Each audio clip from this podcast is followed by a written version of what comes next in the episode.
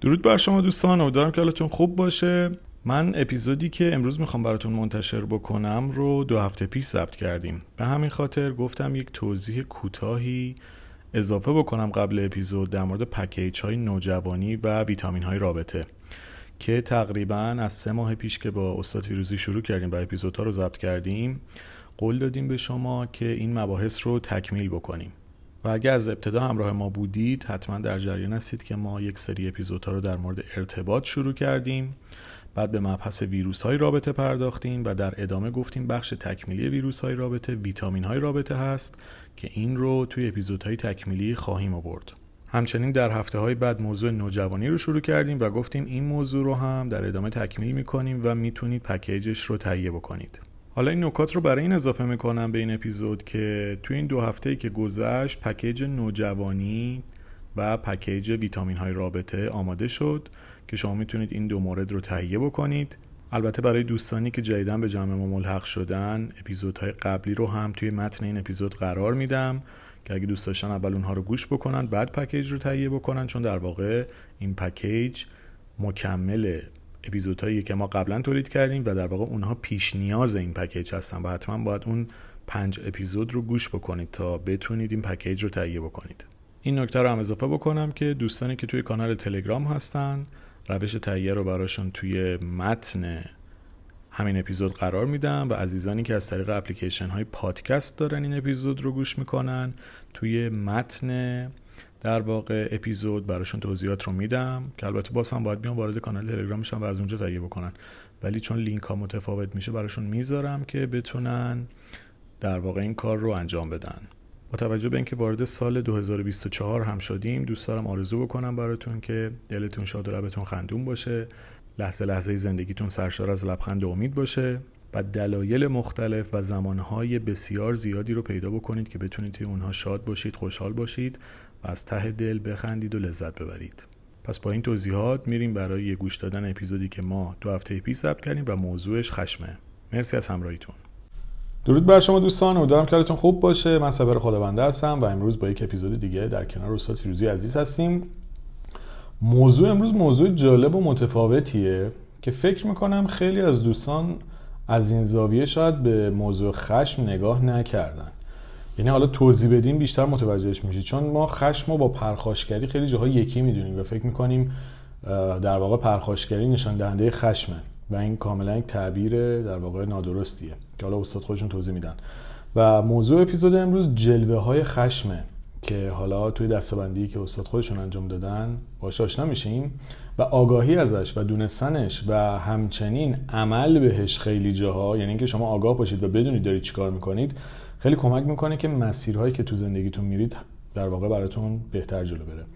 و دیگه تریبون رو در اختیار استاد عزیز قرار می‌ذاریم و درود بر شما. درود و سپاس فراوان و ستایش شوقی که در تو هست سپس جان. و همیشه میگم شوقی که در یاران تو هست. من ستایشگر شوقم. می‌خوام درباره خشم حرف بزنم. یک پدیده بینظیر و شگفتانگیزی که نگاه جالبی به نظر من بهش نشد.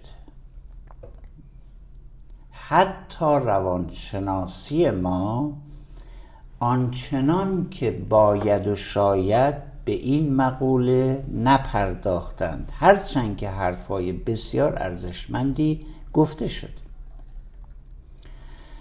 من می‌خوام بگم که خشم اولا از کجا میاد؟ اشارت قشنگی کردی سفر جان این که خشم ما فکر می‌کنیم پرخاشگری هست. اصلا اینجوری نیست. ابدا اینجوری نیست. میگم که پرخاشگری کدام از یک از جلوه های خشمه؟ این جلوه خشم هم اصطلاحی بود که تو گفتی. مرسی از تو. برام خیلی جذاب بود. خب خشم از کجا میاد؟ به نظر من خشم از کودکی هست در ما. من به دو تا مدار باور دارم در درون ذهنمون. مغزمون. هر چه شما بگید. از نطفه تا اینجا. یه مدار رو اسمش رو گذاشتم مدار ترس. شبکه ترس. و یک مدار و شبکه رو شبکه از این جهت میگم که پر دیتاست اونجا. شبکه خشم مدار خشم. در کودکی به نظر من به دریافت شخصی من کودک خشم داره. ترس نداره. کودک از چی نمیترسه؟ از بخاری داغ نمیترسه از پله نمیترسه از پشت بوم نمیترسه از مار نمیترسه. اصلا از هیچی نمیترسه کودک. کودک خشم داره. خشم نه به معنای پرخوشگری خشم به معنای ابراز وجوده. اولین تعبیری که می‌خوام بگم اینه که خشم در درون ما وجود داشته و وجود داره به عنوان نیروی ابراز وجود خب اگر کسی بنابر تعلیمات و القاعات والدیش در شبکه ترس رفته باشه آیا می‌تونه به راحتی ابراز وجود کنه؟ نمی‌تونه شبکه ترس چیه تو؟ شبکه ترس خود ترسه و ترس از ترس که خیلی سپه جان جای توضیح داره. نمی‌خوام اینو باز بکنم.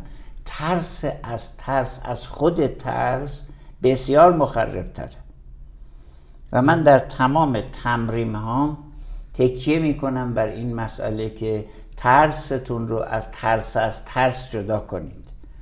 این داستانی است که باز کمتر بهش اشاره شده. یا نشده است. توی این شبکه ترس غیر از ترس و ترس از ترس نگرانی ها وجود داره. انواع نگرانی و استرس و استراب و خود سرزنشگری دست کم گرفتن خود و مهرطلبی و درخواست محبت از دیگران باج دادن به دیگران ناتوانی در بیان خواسته های شخصی و گذشتن ازش به خاطر رضایت دیگران. اتفاقی است که کودک وابسته نسبت به والدینش به ویژه مادرش انجام میده. و همینطور وسواس صفش از نظر من جای وسواس توی این شبکه هست. مرحله خیلی ناجورش که می‌زنه به بدن خب البته استرس و استراب هم واکنش های فیزیولوژیک بدن ماست و پنیک. و خیلی چیزای دیگه. شما هر چی رو در نظر بگیری مثل تیک عصبی نمی‌دونم مشکلات دستگاه گوارش نمی‌دونم بیماری های سایکوسوماتیک من همه اینها رو تو این پروژه دستبندی می‌کنم. حالا ملات اینا چیه؟ یک ماده نگهدارنده داره که معمولا در کودکی مادر بهش تزریق می‌کنه بعد پدرجان هم میاد این رو تقویت می‌کنه و کل خانواده این ملات رو این ماده نگهدارنده رو تقویت می‌کنن و مدرسه هم همینطور جامعه هم همینطور اون احساس گناه احساس گناه ماده نگهدارنده شبکه ترسه. ترسی که ما در کودکی برای بقا و امنیتمون ناچار بودیم بپذیریمش و در لایه های ترس فرو بریم و رضایت والدین رو بر رضایت خودمون ترجیح بدیم. و شرحش رو قبلا دادم. پس این احساس گناه می‌خوام تأکید کنم و همین الان میگم در کانالم دو تا مطلب مفصل و دقیق نوشتم درباره احساس گناه که احساس گناه امر اخلاقی و انسانی نیست. آنچه که ما به عنوان امر اخلاقی میگیم به نظر من یک ساحت دیگه ای داره. این یک پدیده عصب شناختی و روان شناختیه پس از این منظر باید بهش نگاه کرد نه از منظر اخلاق. چون داستان اخلاق یک چیز دیگه ایه و اونم برای خودش اعتبار داره. این شبکه ترس. حتی کارکرد هورمون ادرنالین در شبکه ترس فرق می‌کنه. با شبکه خشم ادرنالین و کورتیزول در بدن ما وقتی پیام ها از شبکه ترس میان یه ریاکشنی دارن در بدن. وقتی از شبکه خشم میاد کارکردشون کاملا تغییر می‌کنه. مثلا در شبکه ترس وقتی امواج ترس میاد در بدن ادرنالین و کورتیزول میره به سمت پایین بدن یعنی دیافراگم به پایین. و در از شبکه خشم که میاد ادرنالین و کورتیزول بیشتر به سمت بالا میاد. برای همین میگن طرف ترسیده زرد کرده. یعنی چی زرد کرده؟ آه حالا چقدر حرفایی آنچنانی هم در آوردم برای این داستان. برای اینکه ادرنالین میاد خون رو می‌کشه به سمت پایین. بعدا چهره خون نداره. خب برعکس وقتی از شبکه خشم بیاد ادرنالین میاد به سمت قلب و خون بسیار زیادی رو پمپاژ می‌کنه به سمت بالا به سمت دست ها و صورت برای جنگیدن. این امر بقاست امر تکاملی ماست. حیوانات من اینا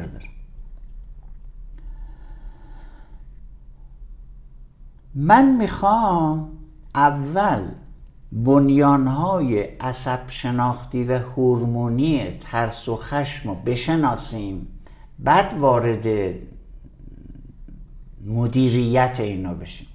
بدون ساختار عصب شناسی و روانشناسی ذهن شناسانه قضیه بهتره بگم ذهن شناسانه قضیه ما چجوری می‌خوایم مدیریت کنیم؟ به نظر من امکان پذیر نیست مگر اینکه سرکوب کنیم ماسمال بکنیم. خشم یک عنصر شگفتانگیزی است برای بقا برای ابراز وجود برای حفظ حریم شخصی و امنیت در ارتباطات. به نظر من عنصر خشمه که به من یاد میده کجا بگم نه. حالا بهش میگن عزت نفس. عزت نفس یک تعبیر روانشناختیه. ولی خشم یک مسئله هورمونیه یک مسئله عصب شناختیه یعنی مدارهای مغز ما تغییر می‌کنه هورمونهای ما تغییر می‌کنه. این خشم خب اینم بگم که ما یا تو شبکه ترس هستیم یا تو شبکه خشم. پس خشم آنتیتز ترسه. خب اگر بخواهیم از یک ترسی از یک وسواسی از یک استرابی از یک سرزنش خیش و کم دیدن خود رها کنیم خودمون رو ابزارش چیه؟ خشم. چقدر جالب بودین. ناچارم یک مثال بزنم. من قبلا هم گفتم بیشترین برنامه که تو عمرم دیدم راز بقاست. یه جایی بود گله های گاو میش توی آفریقا که می‌خوان رد بشن. اگر حیوانای درنده بهشون حمله بکنن زیر دست و پاشون له میشن. توی ماسای مارا می‌خوان یه فکر کنم دیدید که توی Lion King توی کارتونش هم بود که گاوای وحشی می‌خوان کوچ بکنن مهاجرت بکنن گله این راه میفته حیوانای وحشی له میشن اگه برن وسط. بعد یه شیری رو نشون می‌داد که چند هفته بود شکار نکرد و داشت گشنگی میمرد. و میترسید به این گله حمله بکنه. چون اگه حمله می‌کرد باعث می‌شد که زیر دست له بشه.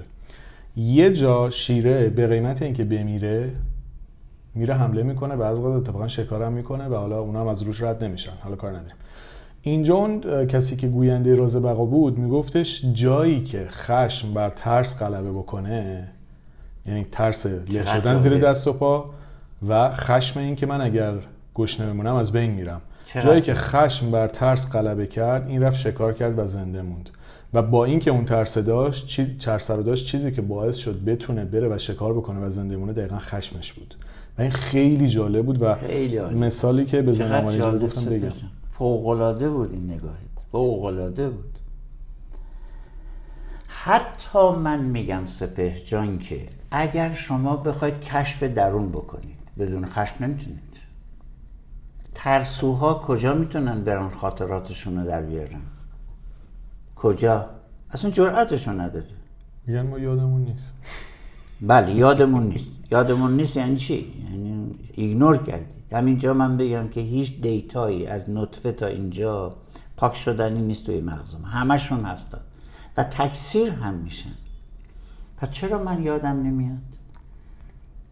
برای اینکه ما بر اساس بقا این رو در یک جای دیگه شرط دادم و دوست دارم بگم که یه فایل صوتی گذاشتم در کانال تلگرامم که درباره همین مسئله هست که اونجا شهر دادم مسئله. اونجا اسمش گذاشتم معاشقه با خشم.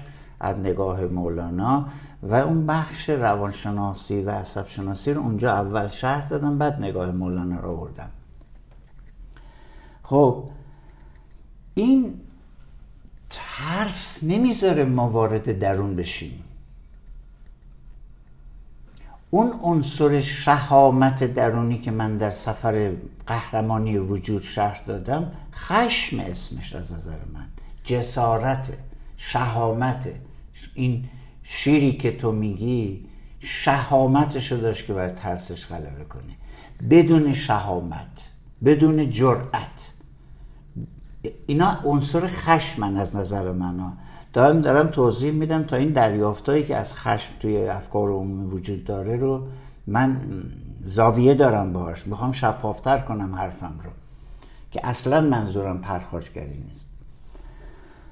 خب این اناس حالا اگه من بخوام بشمارم که چقدر این خشم ارزش داره چقدر برای نجات درون ما اهمیت داره و من این رو دارم میگم که از دوران کودکی خشم ما سرکوب شده. ابراز وجود ما باعث می شده که پدر و مادر ما تحملشون نداشته باشن و خشم بورزن به ما. وقتی اونها خشم ورزیدن به ما بعد ما رفتیم تو لاک ترس. چقدر جالبه. یعنی اینم بگم سپر جان این بسیار اهمیت داره. برای هر کسی می‌خواد کشف درون بکنه. ببینید ما در شبکه ترس کی قرار می‌گیریم؟ که بزرگترهای ما و کسانی که مرجع قدرت هستن در شبکه خشم باشند. انگار دو روی یه سکه هست دقیقا. اونا در شبکه خشم هستند و قدرت و ما کودکیم بی قدرت. برای بقامون میریم در شبکه ترس. حرف من اینه که چرا تا حالا موندیم تو شبکه ترس؟ چرا موندیم؟ اون ماده نگه دارنده یه پلن دیگه ای رو شهر دادم فایل صوتیش رو گذاشتم توی تلگرام به معنی مدارهای وابستگی که مدل طراحی شدهش هم داره آماده میشه تقدیم دوستان خواهم کرد که خیلی براشون شفاف بشه. اونجا توی دوره های سنی مختلف اینا رو شهر دادم اونجا. پس حالا که به خاطر خشم پدر و مادر و بزرگترها ما رفتیم تو شبکه ترس رفتیم تو استرس رفتیم تو استراب رفتیم به سازشکاری رفتیم به ماسمالی کردن رفتیم به سرکوب کردن نیازهامون هیجانهامون شوقمون رو سرکوب کردیم ما. اوکی؟ یعنی در حقیقت خشممون رو سرکوب کردیم. رفتیم تو ترس. من دوست دارم تمام این پدیده های رفتاری و حالت ها و تحباره ها رو از طریق این دوتا شبکه شهر بدم. وقتی ما می‌رسیم به نوجوانی من باورم این استش که انرژی خشمه که نوجوان رو انقدر قدرتمند و جسور و بیباک می‌کنه. و شگفتا که توی فرهنگ ما بنابر این هستش که نوجوان رو ضعیف کنند و نذارن جون بگیره. چون نوجوانی یعنی هویت شخصی شخصی. و هویت شخصی داشتن برای همه جالب نیست. خب اصلا جالب نیست. ما یه کودک مطیع می‌خوایم. یه کودک وابسته رو دوست داریم. مثلا تو خانواده های ما نگاه کن میگن این چقدر دختر و پسر گلیه. همه فامیل تعریف از اخلاقش از ادبش از مهربونیش. یعنی چی؟ چطور شده این نوجوان که مهربان نیست؟ نوجوان پرخوشگری داره نوجوان پیچوندن داره نوجوان هزار داستانی داره که هیچ خوشش نمیاد. پس این پسر و دختر ما چجوری شده با ادب و با اخلاق شده؟ همون که خودشون بهشون میگن پاستوریزه. اوکی؟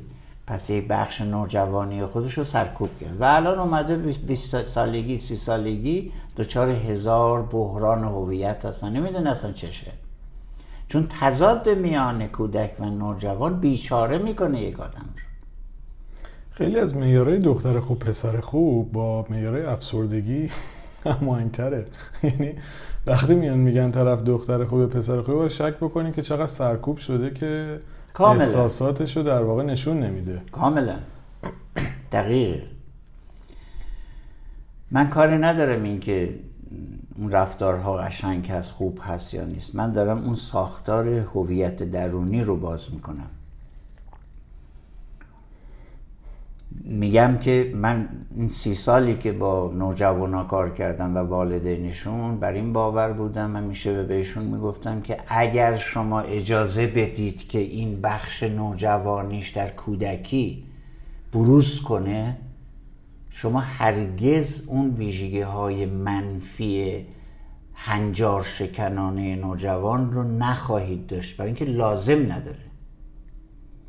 وقتی تمام جلوگری های نوجوان رو میبندیم با دوستات نرو آرایش نکن حرف علکی نزن تو نت نچرخ با دوستای ناباب نگرد شب ساعت هشت خونه باش نمی‌دونم این لباس رو نپوش اون لباس رو بپوش بیشتر با فامیل باش تا با دوستان. اینا یعنی نوجوان رو کشتن.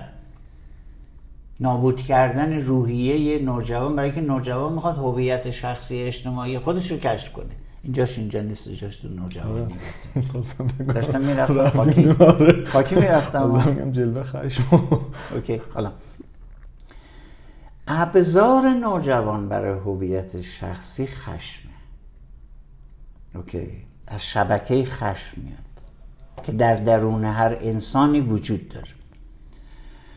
خب حالا این شبکه خشم چهار تا مسیر داره سپرجن از نظر من. اینا برداشت های شخصی منه. هر کسی می‌تونه اینا رو نقد کنه طبیعتا. چون برداشت شخصی و تجربی و بالینی سی ساله منه. و قابل نقده به شدت. یه مسیر مسیر درونی است که از کودکی شکل گرفته یعنی همون تبدیل خشم به ترس و استرس و استراب و خودکمبینی و تسلیم شدن و باش دادن. میشه شبکه ترس. شبکه ترس در درون ما شروع می‌کنه به تکثیر کردن و رشد کردن و در تمام سلول های ما ریشه میدوانه.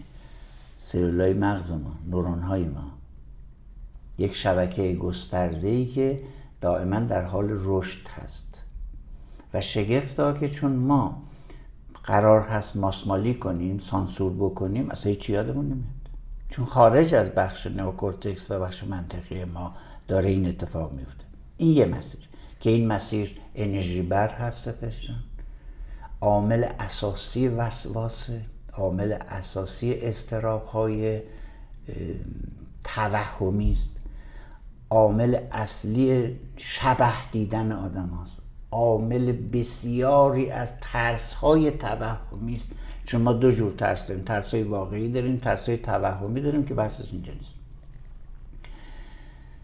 اون شبکه ترس این یک سیکل درونی داره که باعث حرز انرژی میشه کاهش انرژی میشه. هزار داستان دیگه که نمی‌خوام اینجا همش بگم. و الان کسانی که دارن میشنون می‌تونن اینا رو در درون خودشون ببینن به عینه. باستاب اینا رو دارن روزمره حس می‌کنن در رفتارهاشون. خب یه مسیر دیگر جلوه دیگر به قول تو سپهر به حال من در درون بدنه. یعنی سیکلی که از ذهن میاد توی بدن در بدن شروع می‌کنه به چرخش و رشد. و اون هم هورمون های ادرنالین و کورتیزول هستن که واکنش نشون میدن به این مسئله و ما رو در حالت جنگ و گریز نگه میدارن همیشه. یعنی ما انگار همیشه استنبای هستیم. یه اصطلاحی براش به کار می‌برم بعضی وقتا حالت آماده باش یا استراب انتظاری. یعنی شما انگار منتظری یک اتفاق بدی بیفته واسه همین تو حالت آماده باش انگار بله، همیشه هستی. انگار منقبضی همش دقیقا. حتی تو خواب. کابوس های شبانه برای چی؟ نشخار ذهنی برای چی؟ حتی اینجا بگم که نشخار ذهنی یه بخش کوچکی از سیکل درونی شبکه ترسه. یه چیز دیگه هم به ذهنم رسید می‌خواستم آخر این چارتا بگم ولی چون بحثش باز شد بگم. این جلوه اولی که صحبت کردی توی شبکه ترس میاد روی مبحث ترواره ها هم میشینه به نظرم. کاملا. یعنی وقتی این جلوه ترس میاد رو یعنی چون دقیقا اپیزود قبلی اونم ترواره ها آره، بود آره. وقتی این شبکه ترس میاد رو ترواره ها میشینه دوستان یه چیزو بگم لطفا اپیزود قبلی رو گوش بکنید. من جاهای مختلف هم اینو تاکید کردم. گوش بکنید چون مباحث واقعا به هم ربط داره. حالا این جلوه ترس وقتی میاد روی ترواره ها میشینه حالا انگار همدیگه رو تغذیه می‌کنن. یعنی جلوه ترس ترواره رو تقویت می‌کنه. ترواره جلوه ترس رو تقویت می‌کنه. چقدر چقدر کارشناسان است مرسی مرسی. کامنت های فوق العاده جالب و کاربردی است. مرسی. این سیکل توی بدنه. خب در نهایت شدت این مسئله طولانی مدت وقتی بدن تو حالت استنبای قرار می‌گیره خب بیماری های سایکوسوماتیک شروع میشه. اول دستگاه گوارش. بعد دیگه بقیه اندام ها به تناسب اینکه کدوم اندام در یک فردی آسیب پذیرتر باشه خود به خود بدن هوشمنده می‌دونی؟ بدن این فشارها رو به سمت اندام های ضعیفتر می‌بره. انگار اون اندام از نظر مغز جاذبه بیشتری داره برای این داستان. یه حالی بهت میده که. آره یه حالی بهش میده. آره. خوراک توه. آره. تا برسیم به کنسر کیست مثلا برای خانما کیست سینه و فیبرون رحم نمی‌دونم درد کمر دردهای ازولانی نمی‌دونم کمکاری تیروید نمی‌دونم میگرن. تمام این قصه از نظر من مربوط می شود به این حالت استنبای شبکه ترسمون اوکی بیماری های سایکوسوماتیک اینجا هستند. و تا شما نرید این شبکه ترس رو بیرون نیارید این ادامه داره. برای همین مثبت اندیشی من میگم مثبت بافی بسیار عنصر خطرناکیه. شما از خطر بی توجه می‌کنه شما رو به خطر. شما توجه نمی‌کنه یه خطر در درون شما داره شک می‌گیره. و شما هی اینجا سرتو گرم کردی به چهار کلمه مثبت در که در درون تو هزار منفی در بدن تو وجود داره. اوکی؟ از این هم میگذریم. پس یه سیکل بعدی توی بدن هست و این هم بگم که بدن هم رفلکس میده به ذهن ذهن به بدن. پاسکاری می‌کنه خلاصه. بدن معتاد میشه و مدام ذهن رو تقویت می‌کنه. برای همین من میگم که این سیکلی که در بدن شکل گرفته باید با ورزش حل بشه. با رقص حل بشه. ورزش و رقص و ماساژ کمک می‌کنه به اینکه این همینجا بگم که یوگا کافی نیست. یوگا بسیار کمک می‌کنه و برای همه مناسب نیست. برای اونهایی که مناسب هست یک زمین سازی است که شما بتونید ورزش بکنید. تحرک جسمی تو ببری بالا. حرف من این است. هر جا تحرک ذهنی زیاد باشه تحرک جسمی کم باشه شما دچار مشکل میشید. پس شما باید اینا رو بالانس کنید.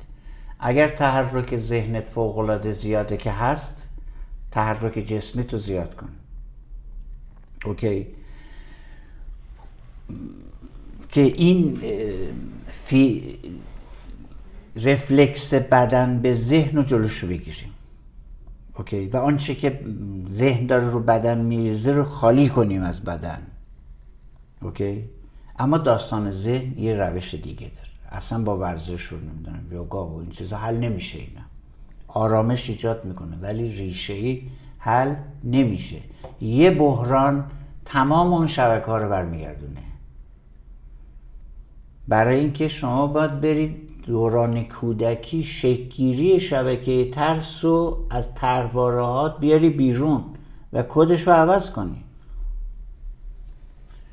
اصلا شوخی نداره ترواره با ما. اوکی خیلی یک جلوه دیگر به قول سپر جانم و چرخش دیگرش فرافکنی است فرافکنی خب دیگه تعریفش تو روانشناسی مشخص. ما چیزی در درونمون هست که آزارمون میده. حالا هست. این رو بالا میاریم سر دیگران. حالا اسمش پرخاشگری هست. یا هر چیزی که دلتون می‌خواد بذارید.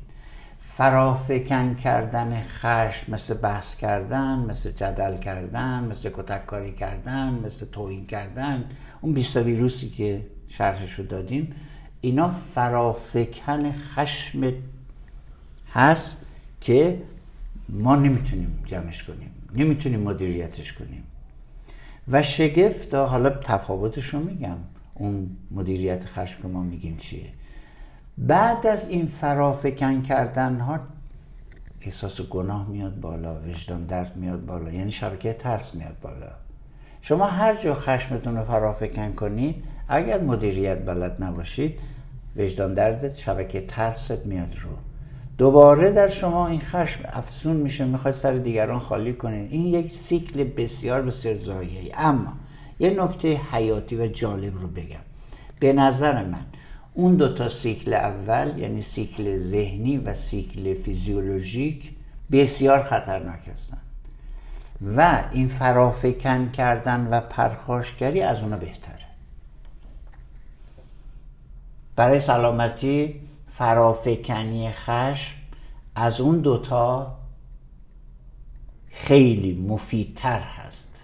مپس خطرناک شد. دوستان الان ما نگفتیم فرافکنی بکنید و من چون می‌دونم الان این شهر داره پشت خوش الان آقا شما لازم نیست بگی. انجام میدم. خب آها نه ولی می‌خوام بگم الان ما نگفتیم مثلا بله. برید رو دیگران بالا بیارین. منظور اینه که اصولا آسیب اون دوتا بیشتره. بله. اون آسیبش کمتره. راه درست اینه که بیاید ریشه اتفاقا همون دوتا شبکه رو بیاید فصل بکنید. ولی اگه نکردید اون آسیبش کم داره ولی نکنید برید دنبال راهکار اصلی. با اوکی اوکی. حالا اگه می‌خواد بکنن بکنید ما گردن مسئولیتش رو میگیم پیامداش هم خود اوکی. حالا. یه مسیری هست که خشم خشم به عنوان یک نیروی مقدس شگفتانگیز برای بقاست. هم تو طبیعت وجود داره هم در طبیعت ما. و خشم در انسان غیر از بقا هویت شخصی است. که ساده ترین شکلش حفظ حریم شخصی است. مثلا راحت بدون احساس گناه و خجالت می‌تونه به یه نفر بگی نه من موافق نیستم. ماشینتو میده امروز ما بریم یه جایی نه موافق نیستم. یه 20 میلیون می‌تونی به حساب من برسه خیلی درگیرم گرفتار هستم. من میگم که واقعا ناراحت شدم از اینکه این درگیری سختی داری. خیلی دوران سختی رو میگذرونی. ولی من موافق نیستم با این کار. آمادگیشو ندارم. اوکی. این یعنی چی؟ این یعنی ابراز خشم آگاهانه. یعنی نگفتن. یه جایی نشستی می‌خوای نظرتو بدی. ده تا نظر در ذهنت داره میجوشه. برای چی ساکت شدی؟ حرف نمی‌زنی. برای اینکه تو شبکه ترس هستی. میترسی ترد بشی. میترسی مسخره بشی. میترسی نمی‌دونم به تو عین بزنن درباره تو قضاوت کنن. همه تو شبکه ترسه. اگر تو شهامت خشم درونی تو داشته باشی پا میشی و نظرتو میگی. چقدر خفن بود. الان دارم فکر می‌کنم دوستان ما قبل از اینکه این اپیزود ضبط کنیم یه ساعت و نیم داشتیم خودمون صحبت شاید باورتون نشه ما چندین یک ساعت و نیم حرف اصلا از صحبت همون به این پادکست رسیدیم. یعنی قرار نبود در مورد این اپیزود صحبت کنیم. قرار بود طرحواره و نوجوان و بله. مهندس زن درست بکنیم. کلا اومدیم تو این. الان خیلی جالب بود صحبتتون برای من. برگشتم به صحبت های خودمون. حالا همون اصطلاح خود واقعی بودن هم که میگیم تو شبکه خشمه. دقیقا. شما وقتی می‌خوای واقعی باشی چیزی که تو درون تستون وجودتو نشون بدی تو شبکه خشمتی. ولی وقتی بله. توی جمعی میای خود سانسوری می‌کنی شکل دیگه خودتو نشون میدی. جوری رفتار می‌کنی که توی اون جمع تایید بشی میری باز تو شبکه ترست. حالا به خاطر ترس از قضاوت می‌خواد باشه به خاطر ترس از هر چیزی که تو اون محیط برای تو هست. پس این دوتا شبکه حتی توی اصطلاحات دیگه قاطی میشه. یعنی اینجوری بگم. این شبکه خشمه اونقدر عمیق و بنیادینه که شما اگه بیاید ریشه رو بررسی بکنید نصف چیزایی که توی ظاهر باش درگیر هستیم بله. حل و فصل ممکنه بشه. بله. بذاریم مثال خیلی آشکارتر بزنیم. مثلا ببین شما فرض کن که در ماه مثلا 20 میلیون به فرض مثلا درآمد داری اوکی. بعد شما می‌بینید که بخش بزرگی از این پول رو صرف این می‌کنید که مثلا یه مهمونی علکی بدی پول این برابر خرج می‌کنی یا خریدای بیخودی می‌کنی یا مثلا یه باجی به این اون میدی به این اون کمک می‌کنی ولی برای خودت و سلامتیت نمی‌کنی این کار رو اوکی. از کدوم شبکه میاد؟ خشم یا ترس. شبکه ترس این. شبکه خشم به تو اجازه نمیده. برای اینکه شبکه خشم به تو میگه که اولویت با توه. اولویت برای اینکه پول بدی بری تراپیست بگیری و خودتون شادتر کنی سلامت کنی. بری ورزش کنی. هزینه کن غذای خوب برای خودت بخور. من نمیگم که لباس خیلی مدرن و شیک و به روز بودن اشکال داره. خیلی هم عالیه. اما وقتی که جای سلامتیت باشه کدوم اولویت داره؟ شبکه خشم به تو میگه سلامتی تو مهمتره. چقدر قشنگ. یعنی این جلبه هایی که حالا داریم در موردش صحبت می‌کنیم در واقع چهار تا روشیه که آدم ها به این طریق خشمشون رو نشون میدن بله. و روش آخر روش سالم و سازنده است. یعنی ما داریم در مورد چهار شیوه ای صحبت می‌کنیم که سه روش اول باعث میشه ما خودمون دور بشیم و در واقع راه چهارم راهیه که شیوه درست ابراز خشم می‌تونه تو این طبقه قرار بگیره. شبکه خشم اجازه نمیده امواج منفی دیگران وارد درون تو بشه. این از اون شگفتانگیزترین کار کردهای خشمه. می‌خوام تمام اینا رو هی مثال می‌زنم برای اینکه این تصویری که از خشم وجود داره تو جامعه ما به شدت منفیه. متاسفانه تو تو روانشناسی هم به شدت منفیه. اصلا خشم به عنوان یک حس درک نمی‌کنن. یعنی یه چیزی انگار اضافه است آره یعنی خشم انگار بد می‌دونن. آره. اصلا به قول خودتون خشم عامل بقاست. یعنی ایوان جفتگیری هم می‌خوام بکنن اول میجنگن یعنی خشم خیلی مثل من همیشه مثال می‌زنم سپر جان. مرسی. مثلا توی طبیعت. حالا به ما ایراد می‌گیرن که مثلا ما رو در حد حیوان میارید نه اصلا این داستانه نیستش. ما یه بخشمون هورمون هامون هستن و کارکرد مغز ما و مغز خزنده ما کاملا مثل حیواناته. حالا ما بخش دیگه داریم اون داستان دیگه. البته که داریم. یعنی همین همینایی که داریم میگیم درباره خشم تو حیوانات نیست. اوکی؟ ولی اونا رو داریم ما. خب؟ ما روش بهره برداری از انرژی بیکران بی نظیر خشم رو یاد بگیریم. چرا خشم اینقدر بدنام شده؟ رقابت اصلا از خشم میاد. دقیقا شما اصلا نمی‌تونید رقابت نکنید. قهرمان المپیک می‌خوای بشی اون از انرژی خشمت میاد دیگه. می‌خوای تو کنکور خب برنده بشی همین که داشتیم می‌گفته توی طبیعت. فرض کنید که یک یه حیوان با حال مثلا خر رو در نظر میگه بذار مثلا یه شیر رو بگم. شیر. خب. خاکی باشیم و حالا. این شیر ماده خب مادر دیگه نقش مادرانه داره. مثلا این شیر نر که میاد باید اون شیر نری که تو گروه هست و یا بکشه یا بفرسته بیرون. خب اینها همیشه در حال جنگن. مگه نه؟ حالا من میگم اون ماده طرف کی رو می‌گیره؟ بله؟ طرف کی رو می‌گیره؟ من یه فیلم می‌دیدم درباره زرافه ها درباره همه حیوانات این داستان هست. و این خیلی باحال بود. یه زرافه پیری بود با زرافه جوان. اینا برای تصاحب گله ماده شروع کردن به جنگیدن. و ظاهر قضیه اینجوری بود که مثلا این جوونه برنده میشه. ولی در نهایت یک حرکت فنی این زرافه پیر زد اون جوانه رو لطفار کرد. و اون ناچار شد میرن دیگه از گله میرن. این پر روازه در نمیاره. میشن میرن. و این شد چی؟ آلفای اون ماده. و ماده برای چی این کار می‌کنه؟ برای اینکه قدرتمندترین و خشنترین نر رو باید انتخاب کنه برای بقای بچه های خودش اوکی. ما توی این سطح هم یاد بگیریم. خیلی خوبه. اوکی؟ ما حتی این سطح حیوانی مغزمون رو نمی‌شناسیم. هی دم از انسانیت می‌زنیم از کمال انسانیت بابا اولین قدم اول یاد بگیریم اوکی؟ خب.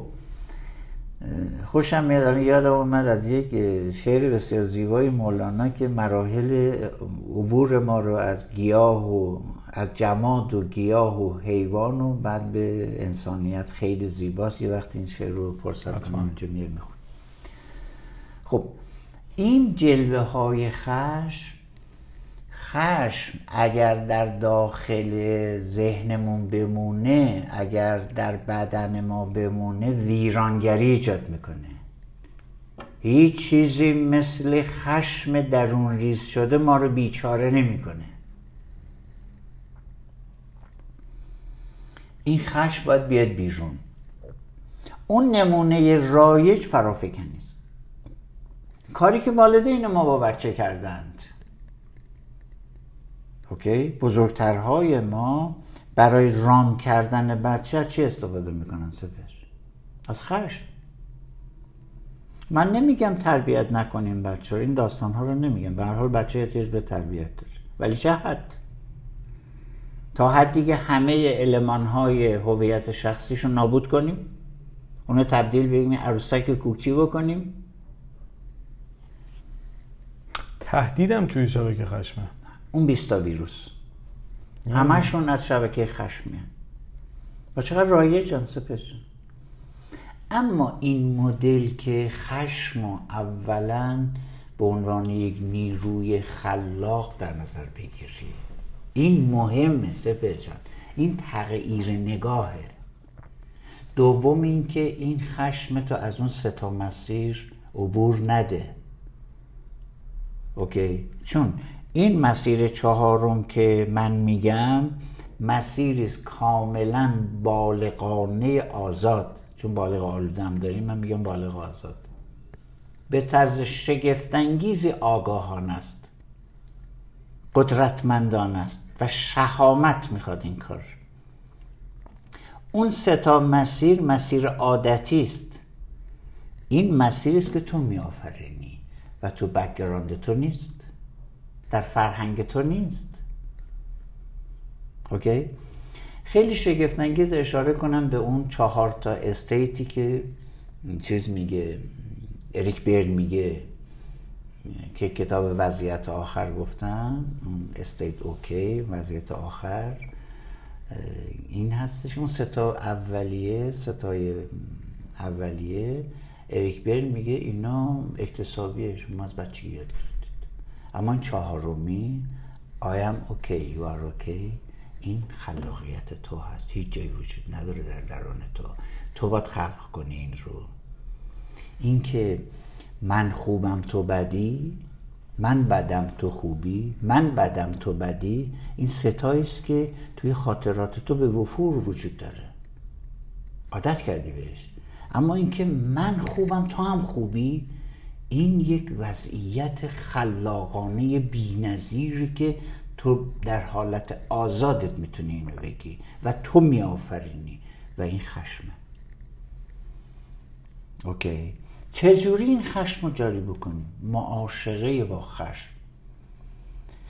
معاشقه با خشم یعنی چی؟ این نوشتن خشم.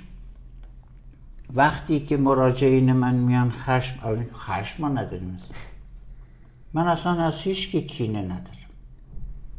اصلا من همه رو دوست دارم. خب یعنی شما می‌خواید بگید که هورمون خشم نداری؟ می‌خواید بگید که نیروی حفاظت از هویت شخصی تو نداری؟ این اینو می‌خوای به ما بگی؟ ولی خشمی همه داره کجاست اون خشمت؟ در شبکه ترس پس اگر جرأت بکنی خشمت رو ابراز کنی در کجا روی کاغذ من اصرار دارم روی کاغذ چون اگر فرافکنی بکنی دوباره همون مدارهای پیشین شکل می‌گیره. یه لحظه تو رو آزاد می‌کنه. اوکی؟ ولی نمی‌تونه تو رو به هویت شخصیت برسونه. ما هیچ من هیچ توصیه نمی کنم هیچ وقت که در این فرایند همیشه به مراجعینم میگم که این خشم باید بیاد روی کاغذ و بخونی و بخونی تا جایی که به معاشقه با خشم خودت برسی. اون وقت اون خشم دیگه خشم نیست. از اینجا به بعدش نمی‌تونم سپر زیاد توضیح بدم. دیگه کار بالینیه کار مشاوره ایه باید کار کردش. روش ها و تکنیک رو باید گفت. ولی مقدمات این مسئله رو گفتم که عالی ترین شکل جاری کردن خشم و هویت شخصی پیدا کردن خشم و ناراحتی رو آوردن روی کاغذ هست. بعد خواندن مکرر و تماشاگری و معاشقه با خشم. بعد از طریق اون رفتن به شبکه ترس و کتها رو بیرون آوردن. یه میگم ما خیلی نوشتیم همیشه می نویسیم خیلی خوب دم شما گرمی خیلی عالیه. ولی کافی نیست. نوشتن مثل آزمایش خون میمونه. شما این نوشته رو باید ببرید پیش متخصص بگه که داستان چیه و به شما داروهای لازمه بده یا پیشنهادهای لازمه بکنه. کار ما این است که بعد از این برون ریزی و تقدیس این خشم بیایم کدشناسی بکنیم و کدهای شبکه ترس رو بیاریم بیرون و یک هارمونی ایجاد بکنیم. اون وقت شما نه خشم در خشم اسیر هستید نه ترس. هر دوتا نیرو در اختیار تو هستند. یه چیزی توی صحبتاتون باز مرتبط با صحبتهایی که قبلش داشتیم با هم می‌کردیم برام جالب بود. مسیر یک و دو جلوه یک و دو هم دیگر رو می‌تونن گروگان بگیرن. و اگر خشم توی شبکه ترس گروگان گرفته بشه مثل کسایی که میگن ما خشم نداریم یا اصلا نمی‌دونن که خشم چیه. بله. اینا بیشتر به بیماری منجر میشه. بله. چون موقعی که خشمه توی دل شبکه ترس حل بشه شما حتی از اینکه بگی خشم داری هم میترسی. بله. یعنی نه تنها خشمت فعال نیست انگار غیر فعال شده انگار توی دل اون شبکه یه تسلطی روش اومده که می‌گفتی ترس از ترس. بله. حالا انگار ترس از خشم هم داریم اینجا. یعنی طرف از آفرین. نمایش خشمش هم میترسه. آفرین دقیقا. چقدر جالب. بله ترس از خشم داریم. و این خودش بیماری بیشتری رو شاید ایجاد بکنه. چرا؟ چون شما وقتی خشم تو ابراز نمی کنی و از ابراز خشمت میترسی بله. یه جوری تمام اتفاقات جنگا میاد تو درون خودت. بله. وقتی که جنگ بیاد توی درون خودت میاد تو جسم وقتی خودت. شما شما اسیر امواج بیرونی هستید. خیلی جالب. همین کامنت باحالی که دادی رو بگم که خشمی که اینجوری من دارم میگم باعث میشه که شما یه حریم نامرئی داشته باشید که از ورود افکار منفی یا دیگران به درونتون جلوگیری می‌کنه. اوکی؟ و اینکه شما در اثر حرف دیگران حالت انقدر بالا پایین نمیشه. یک رفتار منفی دیگری تو رو سرته نمی‌کنه. یک هفته نمیشینی خودخوری کنی به خاطر اینکه مادرت چی گفته بابات چی گفته پارتنرت چی گفته؟ یا بچت چی گفته یا زنت یا شوهرت چی گفته یا دوستت چی گفته؟ این منظورم اینه. یعنی اون حفاظ درونی ساخته میشه. و همینجا بگم که این کار کار آسان نیست جان. اصلا نیست و ما مدل رو دادیم نقشه راه رو دادیم. و باید مهارت پیدا کرد تو این مسئله. نکته دیگه نمی‌خواد اضافه کنی؟ مرسی. من چند تا نکته اضافه بکنم. یکم بحث و شخصیش بکنم. خدا رو شکر بنده تمام اون مشکلات جسمی رو تجربه کردم. من هم تیک عصبی داشتم هم درد سایکوسوماتیک داشتم توی قفسه سینم توی دستم و هم کلیت روده. یعنی تمام آره. جلوه های اون جلوه هایی که دوست دارید من همه رو داشتم. داشتی هم آره. panic attack رو داشتم هم anxiety attack رو داشتم هم اضطراب انتظاری رو داشتم هم PTSD رو داشتم. چی دوست دارید پکیجم تکمیله. خیلی تکمیله. چون. تکمیله من تمام اینا رو تجربه کردم. اینا رو برای چی گفتم؟ برای من مهم نیست صحبت کردن در مورد این مسائل چون نقطه ضعف نمی‌دونم. چقدر باحال. بعضی وجودشو ندارن در مورد صحبت کنم من دارم می‌کنم. این شهامت تو رو من ستایش آه، خشمم میاد. خیلی ولی جالبه. آره برای مهم نیست. من اینا رو تجربه کردم. من 6 سالگیم تیک عصبی داشتم. بله. تا جالب. 16 سالگیم. شاید هم یکم بیشتر. اون موقع دچار یه سری چیزا شدم که اصطلاح روانشناسی اصطلاح روانشناسیش مسخ شخصیت و مسخ واقعیته من کیم کجا هم اسمشو گذاشته بودم. تا موقعی که این ارشد رو نخونده بودم اصطلاح روانشناسیشو نمی‌دونستم. خیلی هم وحشتناک بود واقعا. خیلی حس بدیه. بعد خلاصه اومد و زد به رودمون و دردای سایکوسوماتیک من سه سال قفسه سینم درد می‌کرد. سمت قلبم. یه بار رفتم بیمارستان خاتم الانبیا نصف شب نوار قلب دارم چون فکر کردم دارم سکته می‌کنم. بعد رفتم دکتر رو حال تمام بهتر پاشو برو. و من اینا رو تجربه کردم. یعنی درد سایکوسوماتیک که حتما باید در موردش یه اپیزود واقعا ساخته بشه که فکر کنم خودمون رو باید جداگانه تو سوله درون بسازم. آره. اونو اون بر چیز می‌کنم.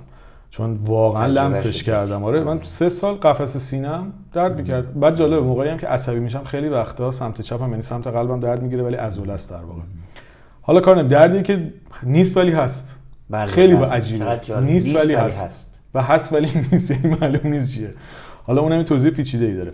اینا رو برای چی دارم میگم؟ چون که این اپیزود از نظر من جزو مهمترین اپیزودهایی بوده که تا به حال درست کردیم. می‌دونید جامعه دنبال موضوعات trend ه. بله. مثلا طرحواره ها حالا نه با- باز به سبکی که ما صحبت کردیم. طرحواره مثلا ایکس و ایگرگ و زد. یا مثلا بیایم در مورد چیزای کلی صحبت بکنیم. بله. چیزایی که مثلا قانون جذب. حالا چیزایی که اصلا شر و وره خیلی کاری ندارم. حالا قانون جذب نه الان دوباره سوء تفاهم بشه خیلیا عاشقشن کاری به اون ندارم. می‌خوام بگم آدما دنبال چیزای trend ی میگردن که همه در موردش صحبت می‌کنن. بله بله. به نظر من این اپیزود که واقعا بهش خیلی کم پرداخته شده فوق العاده مهمه. چون من ریشه خیلی از بیماری هایی که خودم بچگی داشتم و تجربه کردم و ازشون آسیب دیدم و وقتی میام بررسی می‌کنم به همین شبکه ترس و خشم برمیگرده که اگر شبکه خشم من فعال باشه و بتونه روی اون ترس غلبه بکنه ممکنه چهار تا آسیب دیگه بخورم ها اگه راه درست ابرازش یاد نگیرم. ولی اقلا این بلاها سرم این شکلی نمیومد خب؟ که در نهایت نه اول نه دوم نه سوم کل این پروسه بنیادین قراره که ما به اون راه چهارم برسیم دقیقاً. که بدونیم کجای بازی زندگی خودمون وایسادیم چجوری باید با خودمون رفتار بکنیم چجوری باید با محیط بیرونمون رفتار بکنیم یه چیز دیگه هم بگم که میگن نمی‌دونم یادم رفته از کی بوده که همه مشکلات فکر مال اروین یالون بوده که تمام مشکلات ما به رابطه ها برمیگرده بله، و این مشکلات. هم در رابطه ها باید درمان بشه بله. این شبکه ترس و خشم الزاما تو تنهایی خودمون نیست. خیلی وقتا. تو دل رابطه است. پس شما باید اینو یاد بله. بگیرید که تو دل رابطه اینو حل بکنید. کاملا. جای دیگه نداری آره یعنی داستانی شکلیه اوکی. همین دیگه. می‌خواید صحبت اضافه کنید. من فقط اشاره کنم به اینکه من از کجا به اینجا رسیدم من یک آدم بسیار ترسو و خجالتی بودم. به طرز وحشتناکی خجالتی بودم و ترسو. و به شدت محتاط. و چه آسیب ها دیدم بابت این مسئله. و خیلی خوشحالم که اونا رو تجربه کردم و بیماری های جسمی که قبلا شرح دادم کشیده شدم به اینکه عناصر تشکیل دهنده این داستان ها رو برم در درونم کشف کنم. مرسی از تو که عالی بود. بانی این قصه شدی و قربونتون برم. کردی. قربونتون. برم. مرسی از صحبت های فوق العاده‌تون دوستان مرسی که تو این اپیزود هم با ما همراه بودین. در مورد اپیزودهای غیر رایگان هم حالا بعدا بیشتر براتون توضیح میدیم چون ممکنه یک سری تصمیماتی بگیریم که توی ادامه حالا تو ماهای آینده به اطلاعتون میرسونیم. امیدوارم که این اپیزود هم براتون مفید بوده باشه. با آرزوی بهترین برای تک تکتون شاد و سلامت باشید.